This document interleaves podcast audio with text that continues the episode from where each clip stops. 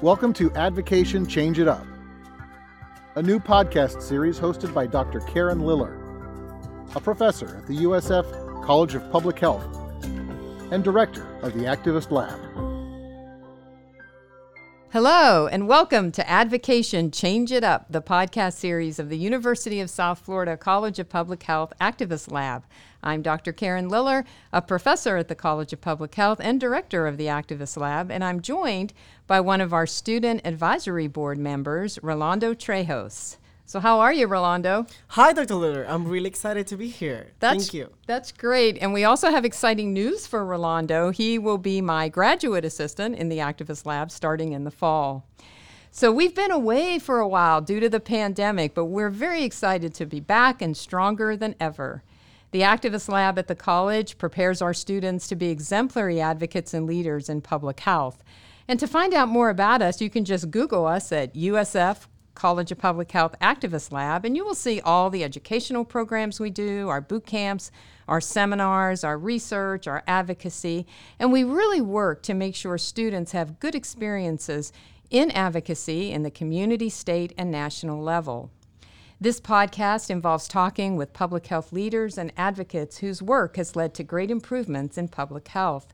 We'll be talking in each podcast with a guest on a particular public health issue, and we're going to end each podcast by asking how we as the community can advocate for change. So, without further ado, let's talk with our advocation guest, Dr. Jerome Galea.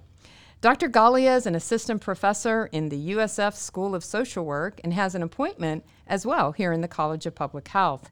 He specializes in the integration of depression care with HIV prevention and care services, especially low intensity mental health interventions done by lay people.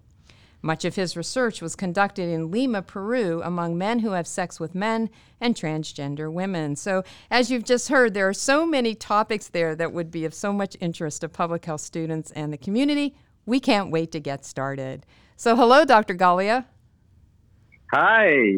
Hi, it's so good to talk to you. And thank you for being here. You know, you recently gave an excellent Activist Lab Find Your Voice seminar on this topic that listeners can find on our website, but I want to delve deeper today. Let's talk about depression, anxiety, and how these ailments affect the general population, and particularly how they affect sexual minority groups.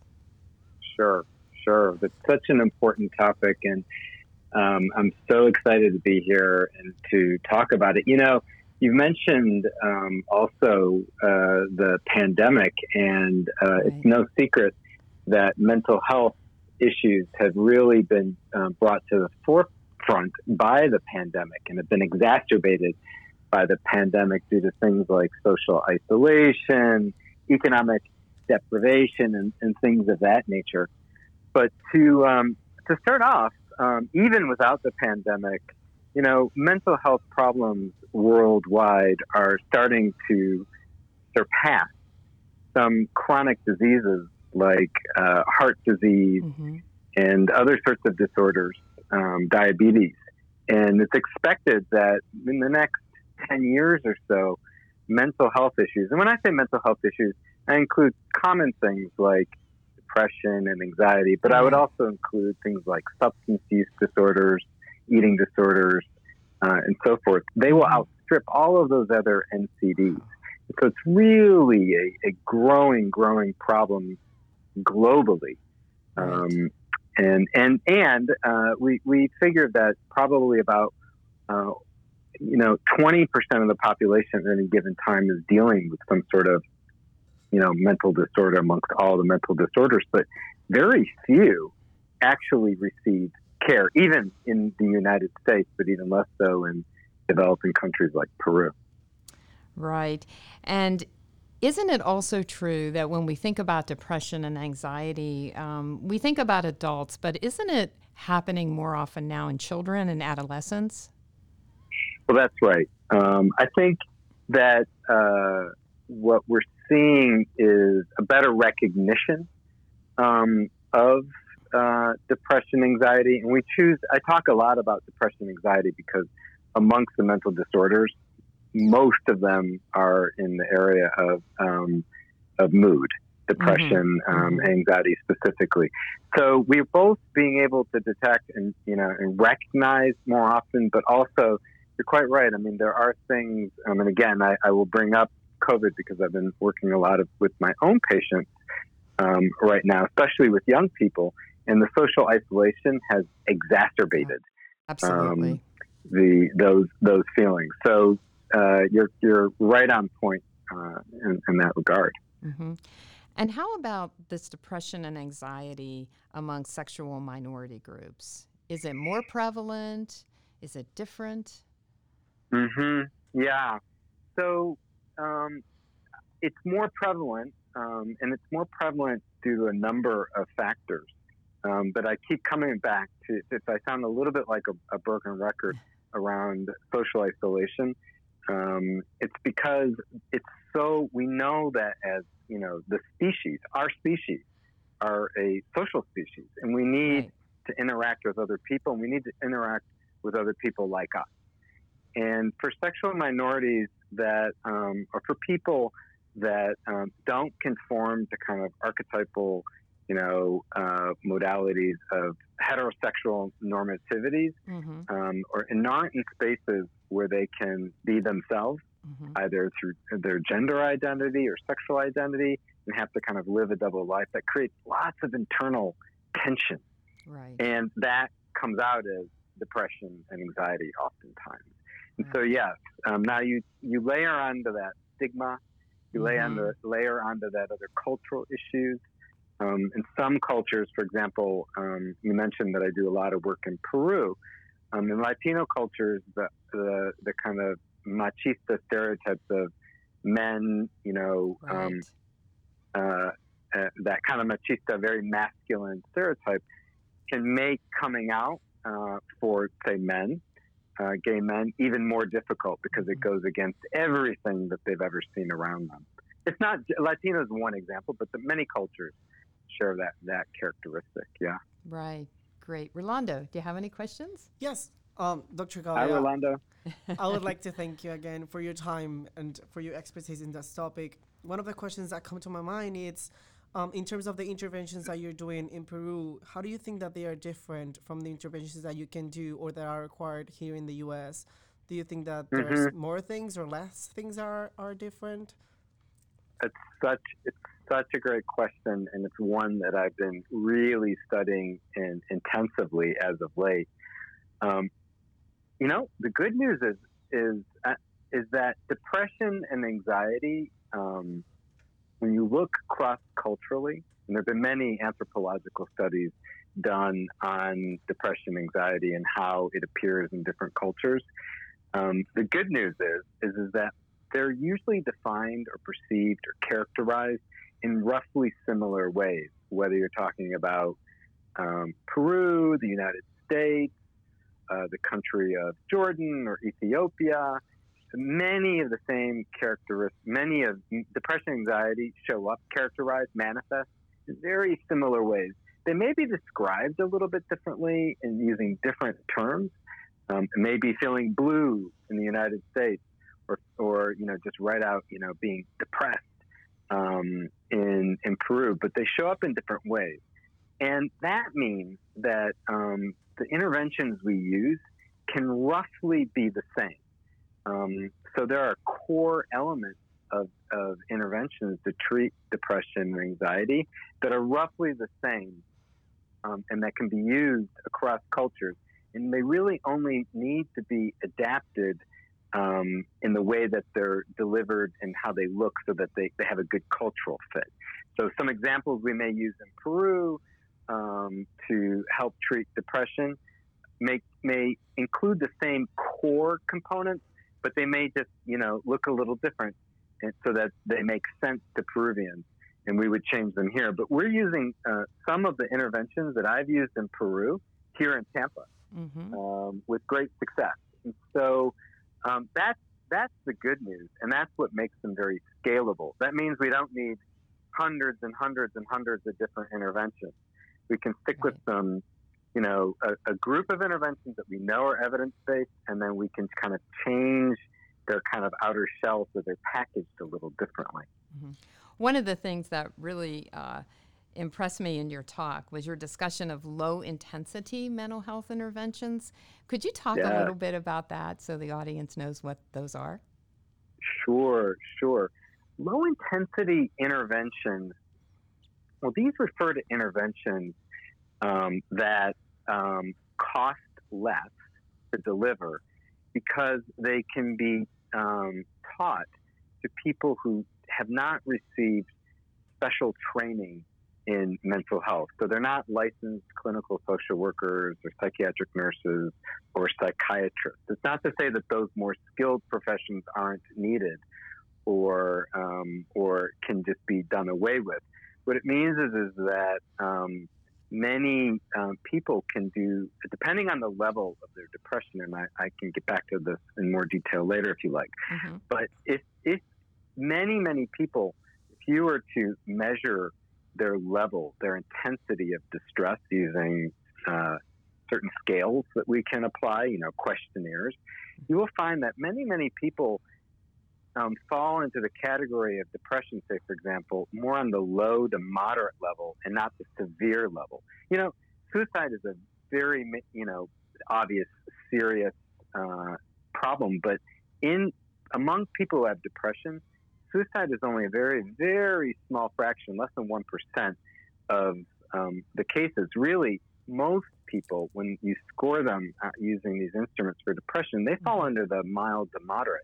Hmm. These are exactly the types of level of depression that can be treated by low intensity interventions. That is, these interventions delivered by non specialists. Now, what kinds of interventions might look like that? They could be group interventions, they could be one on one interventions, hmm they could be self guided interventions that maybe are delivered by a chatbot or by a, a recording you might listen to. Maybe you've even seen some of these interventions that are becoming popularized. Um, you know, on the internet these days, Right. And social media, um, you can find some. Yeah. Right. in social media, exactly. Yeah. Um, and so my my interest is to really um, focus on that area. Why? Because in the sh- in the short, and I would even say medium and long term, we're never going to be able to find, train, and teach enough psychiatrists to be able to reach everybody. Do you know? In, do you know in most countries, most true. most middle middle income countries, there's less than one psychiatrist per hundred thousand people. It's just it's That's just not feasible. Impossible. It's impossible. yeah, it's And impossible to within the- handle. yeah. yeah, even within the U.S. Um, I mean, this is a whole nother story. Uh, that I, we don't have time probably to get into, but so many people, millions and millions of people, don't have health insurance, Mhm. don't have access to care. Absolutely. Um, so these low intensity interventions really fit a niche where you can scale help to large populations. Um, and then what you do is, is for people who need specialized resources, well, then you connect them to those resources. Mm-hmm. Dr. Galea, I was thinking on that terms, what can we do? What are the next steps then in terms of introducing this kind of low intensity um, interventions and creating um, community based interventions in which we see the community empower itself to help and Mhm. produce um, the response to help their communities thrive? Yeah, I love that you use the word empower because that uh, really what we're talking about here. This is really a social justice issue for me. Yes. Um, you know, if I were to ask you, let's say you're you're you know chopping an onion and you slip and you cut your finger, Mhm. um, but it's a it's a cut where you know you didn't severely cut your finger, but you know you drew a little bit of blood. My guess is the first thing you would do is wash that cut and you know clean it, Right. maybe put some alcohol on it, uh-huh. Um, and put a band-aid on it Uh-huh. until it heals. And you would check it. You might change that band-aid. My guess is you would not call 911 Right. Mhm. or you would not immediately rush to your doctor, No. right? Not now, anyway. not not now. Absolutely. Well, like exactly right now. So my point is I can give you lots of examples for non-mental health issues for which people are empowered to Mm-hmm. to treat themselves and they know when to seek professional help. Um, I bet even I, let's escalate it. Let's say, I mean, let's put COVID aside for right now. But let's say you have a headache. You Mhm. might take, you know, a couple tablets of, you know, uh, a pain reliever Mhm. to help that headache. And if, you know, you get a fever and it lasts for a couple of days, well, then, okay, I need to seek help. You have been empowered to treat common medical issues on your own Mm-hmm. now, and maybe those around you would help you um, Right. in the same way. I still don't see that happening in mental health. What I see in happening in mental health is people um, really quite unnecessarily suffer, right? Mhm. Suffer alone, Mhm. silent, because it seems like the only option is to call 911 or see a psychiatrist hmm my It's argument true. is is that there's there's an Yeah. equivalent kind of first aid. In fact, there's a whole um, online program called psychological first aid, which is Mhm. under the umbrella of low intensity interventions. That I really think that many community organizations could be teaching people to deliver to other people like them, peers, peer to peer. Now, I'm not suggesting that everyone, you know, um, suddenly, you know, read a book and become a psychiatrist any more than I'm saying that you should perform surgery on yourself. That's Right. not what I'm saying. Right. But I'm just saying is, is that, you know, a lot of the things that happen in day to day life are kind of nicks and cuts that Mhm. um, that we can learn how to treat. And there are evidence based ways, you know, using a band aid and cleaning the sore is evidence based. We know this is better than leaving it Yeah. unwashed and uncovered, right? Sure. there's the same thing with mental health, and that's my argument. So, so what I would say, and what I'm trying to really do, is to help organizations um, continue with their specialized services if they're delivering them, but also consider setting up programs to train um, peer uh, workers hmm to deliver these low intensity interventions exactly the way we're doing in Peru, exactly the way we're doing in Mexico, and the way we've demonstrated we can do um, here at USF um, at the at a clinic that um, I volunteer at. And so that's the sort of thing to to really pick up these interventions that are freely distributed um, with great in- intervention guides and be able to train and and supervise and you know of course help people deliver these interventions with fidelity but to show them that you really can do it Yeah. and it's it's not rocket science either. And guess what? It's affordable and people get better. They really do get better. I mean, this could be like a game changer, right, for the whole field if more and more groups and people uh, adopted these interventions. that's that's exactly how I feel, and and you know what's what's interesting about this is, is that in low in low and middle income countries that don't have strong um, you know health delivery infrastructure, Uh-huh. this is the only way they can meet demand. well, yeah. And it's not just in mental health. We're also training uh, community health workers how to deliver tuberculosis treatment, how to deliver Sure.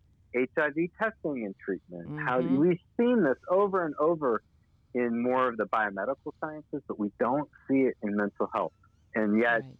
it's so obvious. And why do you So- think mental health still has this stigma in 2020? I mean, Ugh. you know, we've been through so many improvements in psychiatry and psychology Mhm. and awareness, and still it seems, like you say, people suffer in silence. yeah, And I think what happens, and you can correct me, Dr. Galea, if I'm wrong, but when you suffer in silence for a long period of time, it just festers and festers and festers to mm-hmm. becoming, you know, perhaps a very dangerous problem for you. And Right. if we had these low Right. intensity interventions used early on, you know, you may get better and it, it won't Right. advance to a state that can be quite damaging. You're absolutely right. So let me answer your. I- I'll take a stab at answering the question you asked me. You know, why why do I you know why do I think mental health is like that? Well, let me let me just kind of backtrack. Let's say you decide to not wash that cut on your finger when you're chopping the onion. Right. This has never happened to me, right? That's why I use this example. okay, let's let's say you don't, and let's say it gets infected, Mhm. and eventually it's it's clear that it's painful, it's swollen, and you go and see your doctor, hmm and your doctor um, will treat the infection, but is unlikely to say this that that infection reflects on you as a person and your character and reflects some internal weakness. Right. What they're likely to say is that, well, you know, it's an infection that got, a, got out of hand. You Yeah. know? What happens with mental health is that for some reason, we seem to equate mental health issues, depression, especially, and anxiety, hmm as a character flaw. Hmm We judge the person as being too weak to just get over it, Right. just kind of suck up hmm and get over it. And it becomes an issue of willpower. It becomes an issue uh, not of, um, you know, uh, w- not of the depression and the and the and the actually emerging. There's some emerging biological factors with um, depression, including things like inflammation.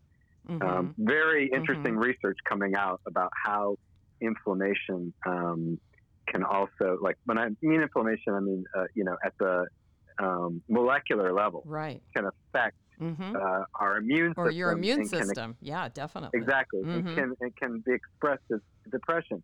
No, what happens is, is that there is a huge. It ties back to stigma, and it ties back to how, for many reasons, we view mental health issues as just an issue of personal fortitude hmm and not as um, a biological process worthy in its own right of care. Um, and I'll be the first to admit that the biological mechanisms that regulate most, uh, many mental health problems are not well understood. hmm Um, and I can't now. tell you, Yeah. even now, Mhm. I can't tell you that there's a test, a blood test you can take to say, oh, yeah, you've got depression, in the same way that I might Mhm. check for white blood cells. Um, I can't even tell you right now that, um, or let me flip that and say, I can tell you that even the medications we use to treat depression, Right. we still don't entirely understand how they work hmm hmm there's no, you know, it's still, it's hard to believe. Um, Right. But we, I still can't tell you. In fact, I can, I can show you research that shows that a lot of times, mm, talk therapy does just as well as a medication for treating certain types of depression or certain types of mental illness. Right. So I think, I think it's because of that, um, Uh-huh. and that is why there's been a push to help characterize mental health morbidity in the same way as we characterize, um, uh, you know, many, uh, you know, physical morbidity. I can also give you examples. You know, people suffer from IBS. There's Right. no blood test that tells you if you have IBS. hmm But Nobody says to the patient, "Nah, no, you'll just get over it. You're not really feeling that way. Cheer up. You know, you're bloated and gas and inability to eat. That'll just disappear on its own." I mean, Right. really? And it seems so strange to me that in 2020, that prevailing attitude about mental health still persists. Yeah.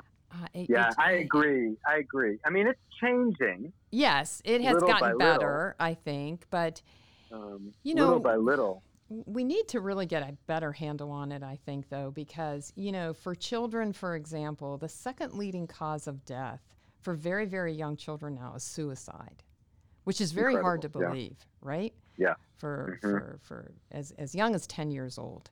So I think Mhm. it's something we definitely need to get a handle on. And these low intensity interventions make so much sense. Sure. Because, like you said, not everybody has access to a psychiatrist, a psychologist, and really, you know, for many of these uh, situations, a layperson can help you through it, or even as you said, you can help yourself through it. Right. So, Right, ex- exactly. And so the idea here is to break down the model of all or none mhm, and say, well, look at there's different intensities of depression mhm, and anxiety, mhm. you know, as the two biggest ones. There are different preferences. Some people prefer to talk to other people like them and don't want to go to Right. a doctor. Right. Um, some, you know, so we need to start matching. There's a talk about precision medicine hmm and really trying to tailor things to the um, To the person, to the client, to the Mhm. person, the patient. We should be doing the same things with mental health, and Right. especially for sexual and gender minorities who already are facing so many Sure. barriers to care. The last thing we want to do is slap up a barrier in mental health um, that just is going to turn that person away. There's so many people I talk to that say, you know what, I've been struggling with this for so long, but the first, you know, professional I went to said, you know, asked me, well, you know, have you ever tried to have sex with somebody of, of the opposite gender or opposite sex? You know, have you ever, you know, really started to question what I already knew was me? And it's just a total turnoff. Oh. You don't, Jeez. you know, you don't go to a doctor again and say, well, you know, have you really considered that's not a cut, but That's right. something else? That's Well, something well, in your imagination, you know. yeah, something in your imagination. Yeah. Um, so, and different. So, I, I bring that up because um, the other issue with sexual and gender minorities and depression uh, that is worth mentioning. Um, but this is true for everybody. But I can give very specific examples um, Mhm. for how this makes things worse for SGM Mhm. populations. Is that it makes everything else worse. So Mhm. depression makes the outcome. Name a disease, and I can likely find evidence to show how depression makes the outcome of that disease Yes. worse. Yes. So it could be HIV, hmm it could be tuberculosis, it could be diabetes. Uh, you know, Right. um, everything, cancer. It just makes everything worse. So it makes sense to be really uh, integrating depression care activities wherever other diseases are being managed. hmm hmm I know physicians are now asking patients a little bit more often about their mental health. You know, when you go to a physician, you fill out a form, and I think so. I think they're slowly getting to this, but I don't remember any physician really talking to me about it at any length. You know, when I did go in for the visit.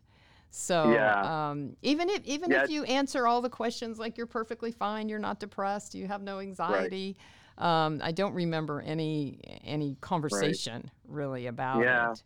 You know, I, I agree. I think things are changing, Mhm. um, and um, I I feel like those changes though are happening more in university settings um, that could be. you know are Yeah. you know and maybe less so when you trickle down to the individual providers, private Mhm. private providers.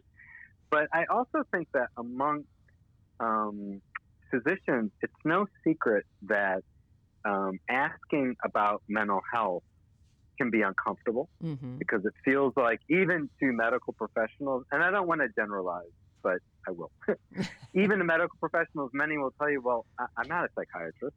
Right, I can't uh, answer why that. should I be? I, ca- I can't answer that. But Mhm. in fact, most people um, with depression, anxiety also have somatic or or bodily complaints yes. that show up as insomnia, uh, body pain, hmm you know, and things of that nature. And that's what leads them to going to the doctor in the first place. In the first place, and it could be totally missed.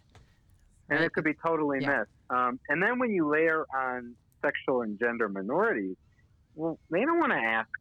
You know, it seems like well, maybe it's too private to ask about those Mm. issues Mm. in a clinical setting. And I argue that until we start normalizing these questions, saying, Mhm. well, no, actually, this is part of treating my patient Right, client treating the whole as a whole, patient. a whole person, right? Right.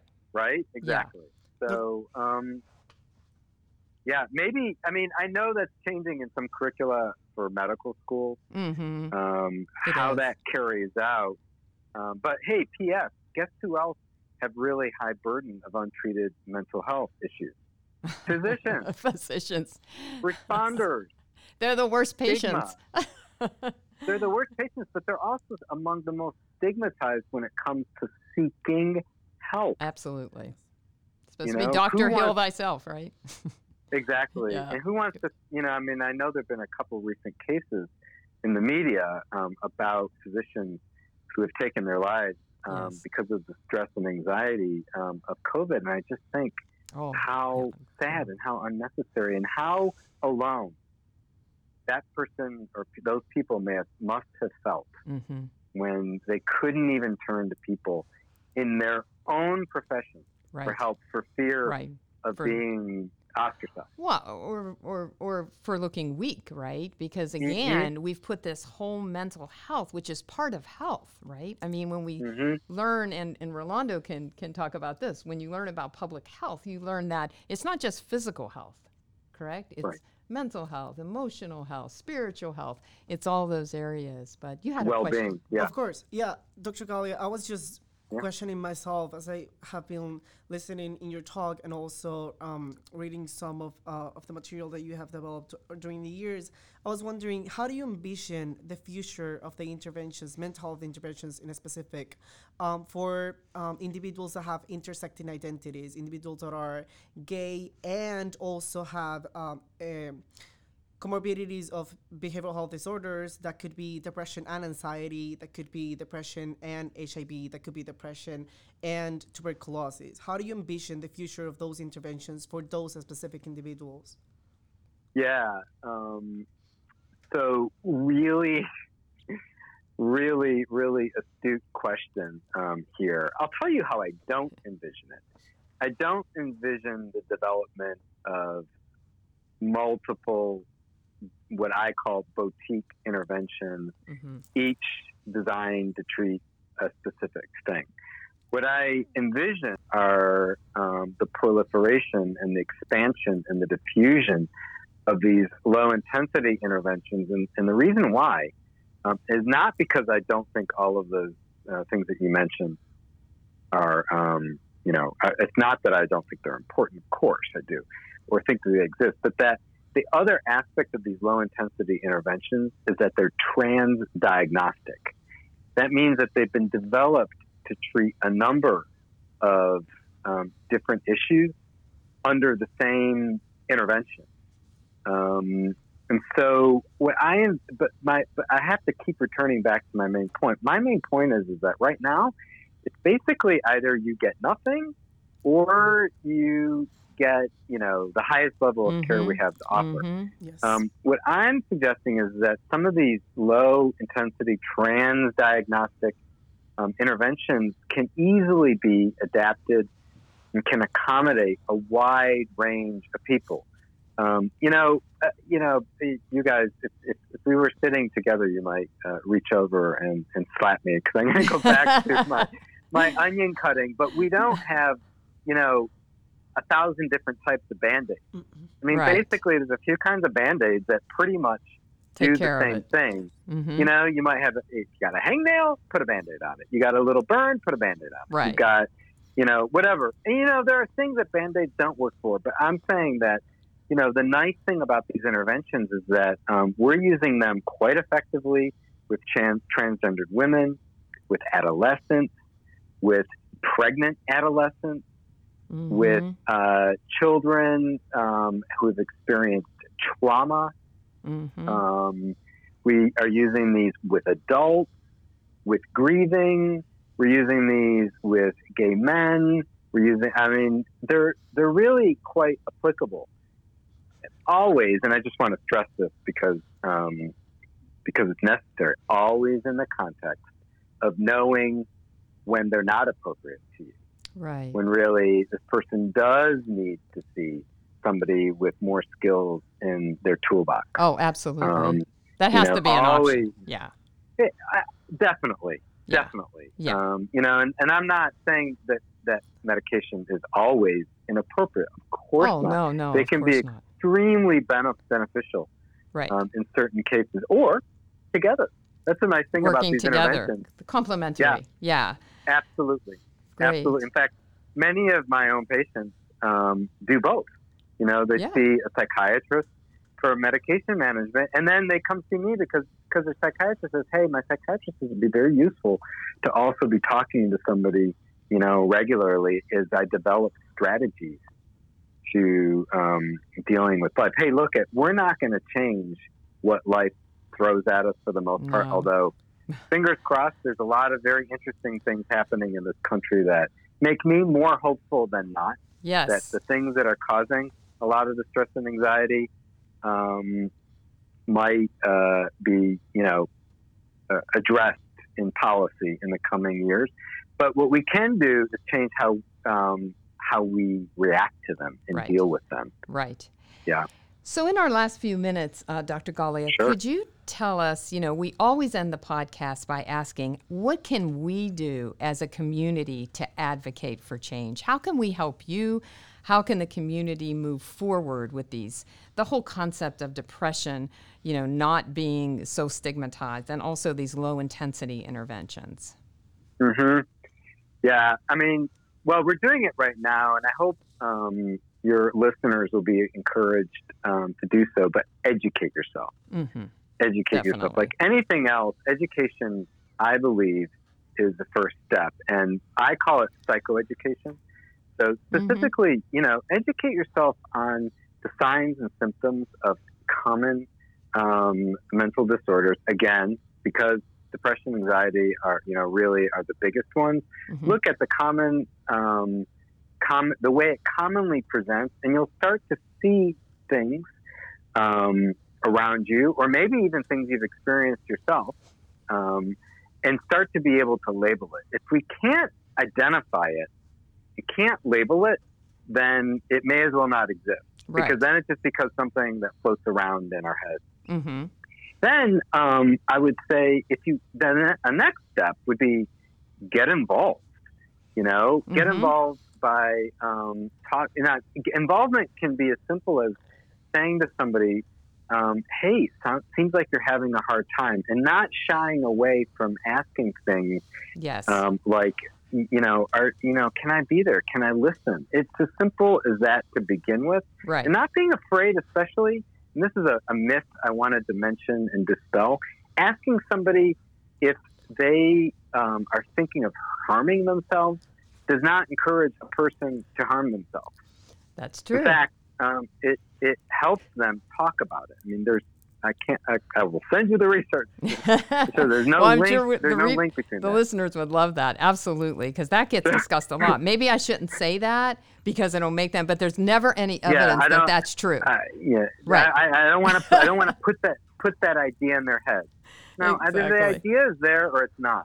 that's right. know? And so That's I would right. I would say then then if you want if you want to get involved, there are free online courses for psychological first aid. In fact, I just took one a couple weeks ago to see how it was a, a different one. Um, Okay. and it was very very interesting. It's free to do. Anyone can do it. It was a six hour super interesting online course. And now I feel it was specifically for responding to people um, during disaster, uh, natural disasters. The particular one I Oh, took, that's the skills, Great advice. Yes. um, Psychological first aid. okay. Yeah, it's it's called uh, PFA, and it's free, and anyone can do it. So I would say education and then training, but then also you can ramp that up as far as you want. There are organizations, including bum bum bum. I'll announce it free publicly here, but I'm happy to say Yay. that along with um, colleagues uh, Dr. Simmons and Melissa Thompson at the School of Social Work, we are launching the USF Access Access Lab, the Global Health Global Mental Health Access Lab, which um, is really dedicated to scaling these low intensity interventions Oh, that's and uh, soon we'll be looking for interest for students that want to get involved as well. And so there's going to be more and more ways to get involved, but even within organizations, you can volunteer. So I would really say, I mean, that those are the immediate steps anyone can do. Anything from a few minutes to you know, right out volunteering. Right.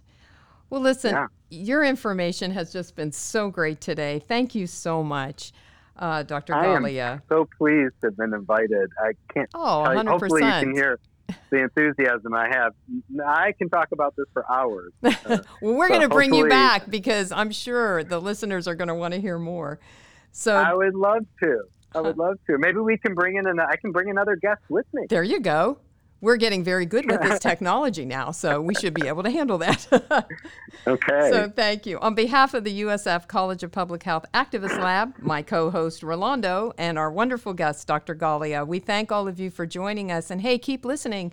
We'll have new segments coming soon. We're very proud to announce that soon we'll be launching our series on racism, health, and life. We will have several episodes on this topic and how we can advocate for real change. As always, we'd love to hear your feedback on how we're doing, so please email us at cophactivistlab at usf.edu. So until next time, this is Dr. Karen Liller. Remember, find your voice. Let's change it up for the better.